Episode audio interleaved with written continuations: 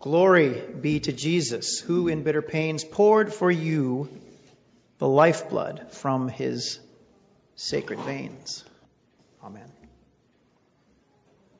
If you do a quick review of Scripture, if you turn through its pages, you will find ashes everywhere. Job himself covers himself with ashes to express his grief and shame.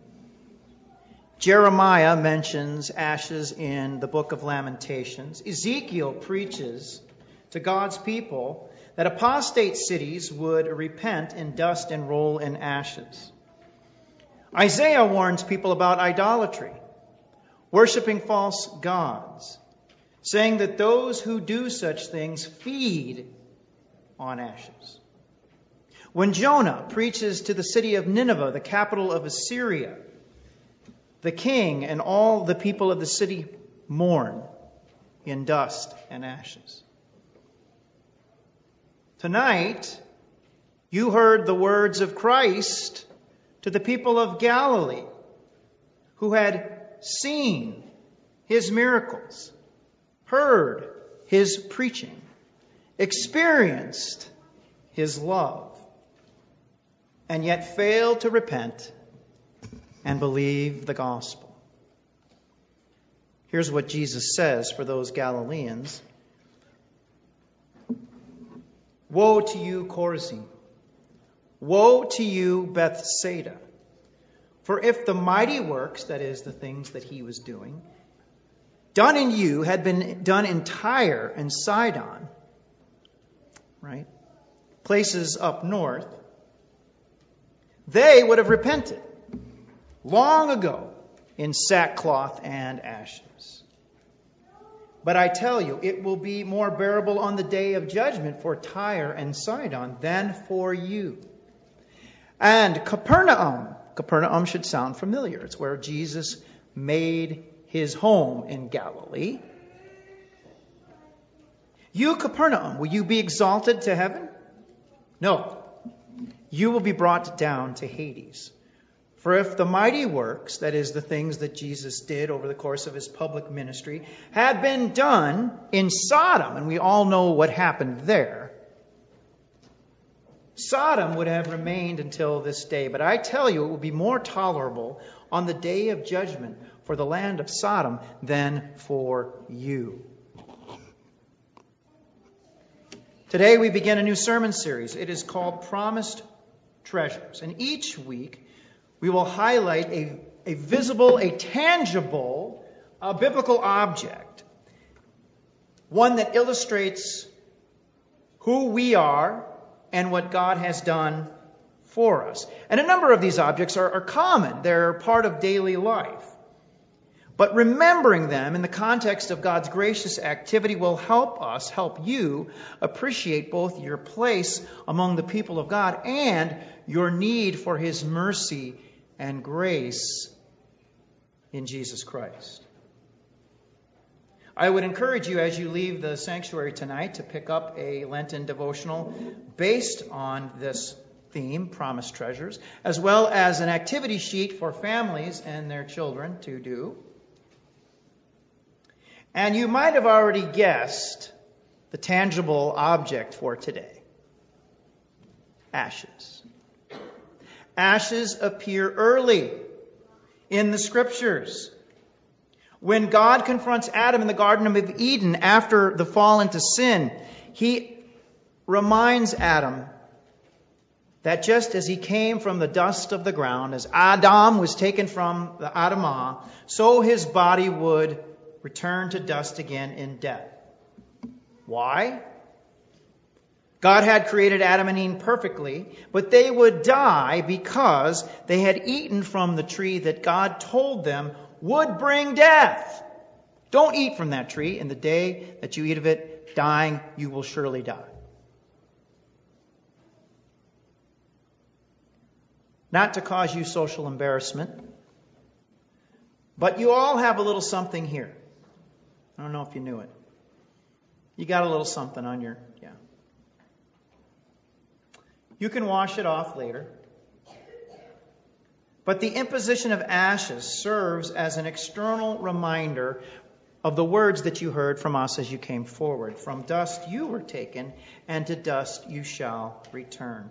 Death comes to all people because all have been born into sin from Adam and Eve, and all have sinned. Death comes to all, it is inevitable. It's scary. We can't sugarcoat it. There's nothing we can do to stop it. There is no one immune. And it's terrifying. We sit in dust and ashes and remember what Martin Luther scrawled on a note that was found on his person after his death. We are all beggars. This is true. That's what he wrote in sickness on the point of death. And because of Adam and Eve's transgression, because of sin, all suffer in life, even God's people. Now, some of that suffering uh, originates from our own selfish, destructive ways. Our poor choices bring harm to ourselves and harm to others, and they hinder and even break relationships, don't they? Other suffering happens because and as a result of living in a fallen, sinful, broken world with powers and principalities opposed against us. Take Job, for example. God blessed Job richly with a wife, seven sons, three daughters.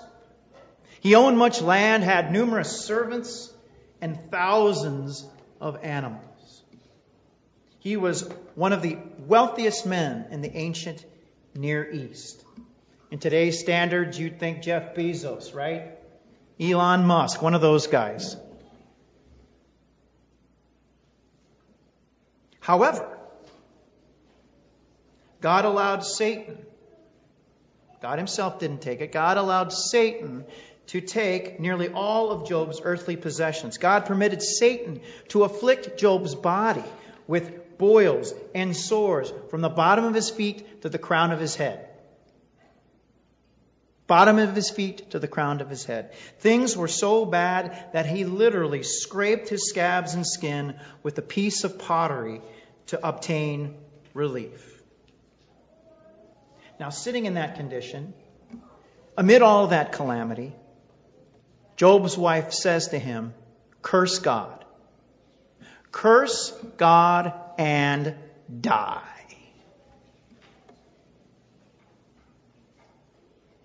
I'm sure Job wanted to. Job laments. Job questions. He does not understand what God is doing. How could he? So Job demands God answer for his actions. Job demands God answer for his suffering. And in response, God shows Job a cosmic view of his wonderful care for every living creature. His control and wonderful works for everything that has been made. And guys, it's all too magnificent and wonderful and broad and deep and high for Job to take in. So Job does the one thing that he can when confronted with the things of God he repents. He repents for his lack of understanding. He repents for taking God to task.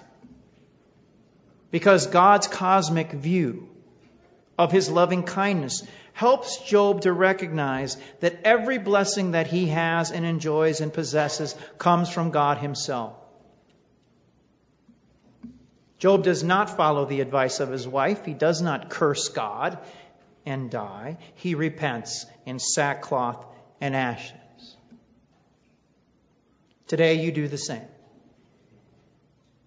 You came out amid the wintry weather to sit in dust and ash. Ashes not only serve a reminder of our mortality, from dust we are taken, to dust we shall return, they also serve as an outward sign of God working in us. An inward confession of sin that also comes out. An inward sorrow and grief for our sin. that also comes out. And a turning away from that sin. That's what sitting in sackcloth, dust, and ashes signifies. And amid those ashes, we also have hope, just like Job did. Job had hope in a Redeemer, his Redeemer. Amid his suffering, Job confesses this Oh, that my words were written. Don't worry, Job, they will be.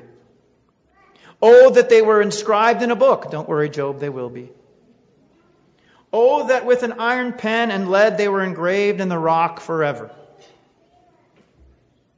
For I know that my Redeemer lives.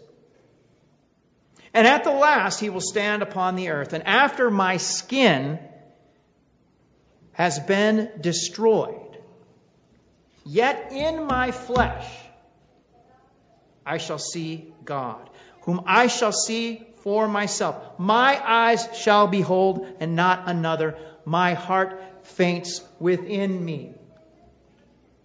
Amid his suffering, amid things that Job can't and doesn't understand, he remains confident that God will vindicate him. Somehow, some way, God will vindicate him. He has the utmost confidence in a Redeemer. And not only a Redeemer, but a resurrection of the dead. Take heart dear Christian, you have that same confidence. Not to cause you social embarrassment, but you have a little something here. And you have something, a little something here.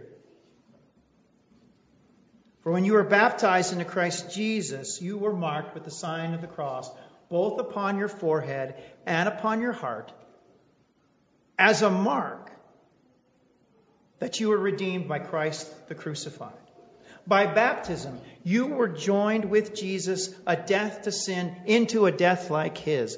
But today, your ashes, in the shape of the cross of Christ, also bear witness that you are joined with Jesus in a resurrection like his. Because he lives, you will live also. Jesus promises you to raise you from the ashes of death and the grave to the light of eternal life.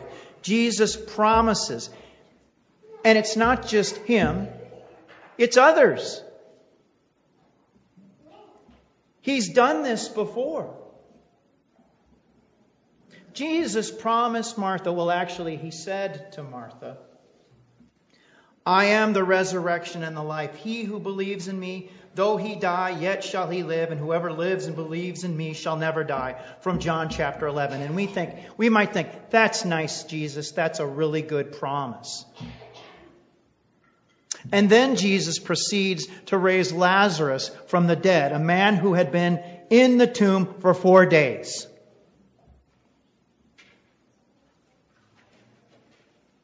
You can trust Jesus and his promises.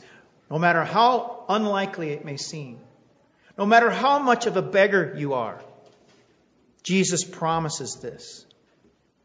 St. Paul also adds to the reversal of our grave condition in dust and ashes. He writes The first man, Adam, was from the earth, a man of dust. The second man, Jesus, is from heaven. As was the man of dust, so also are those who are of dust. That's you and that's me. And as is the man of heaven, so are those who are of heaven. That's you and me. Marked, redeemed by Christ the crucified. Paul says, just as we have borne the image of the man of dust, we shall also bear the image of the man of heaven. Take heart, dear Christians. One day you will no longer bear the image of Adam, the man of dust. but will fully bear the image of Christ, the man of heaven. And God has already begun this good work in you. And Paul tells us that that image means everything. To be like Jesus, to be in the image of Jesus, is to have faith in Jesus and therefore to have life in Jesus. Paul proclaims, Behold, I tell you a mystery. We shall not sleep, but we shall be changed. In a moment, in the twinkling of an eye at the last trumpet, for the trumpet will sound, and the dead will be raised imperishable, and we shall be changed. Job endured his ashes and his cross, and God raised him out of suffering. Jesus washes and raises you to the same thing with a renewed purpose. He wipes away all your ashes. He wipes away your death and promises to bless you. In Him, you are redeemed. In Him, you know that your Redeemer lives, that He will stand on the earth at last, and you will behold Him with your own eyes, in your flesh. In Him, dear Christian, you are secure, both now and forever. You are people not of dust, but of heaven, everlasting life through Jesus Christ our Lord. Amen. Now may the peace that surpasses all human understanding guard your hearts and minds through faith in Christ Jesus, man of heaven. Amen.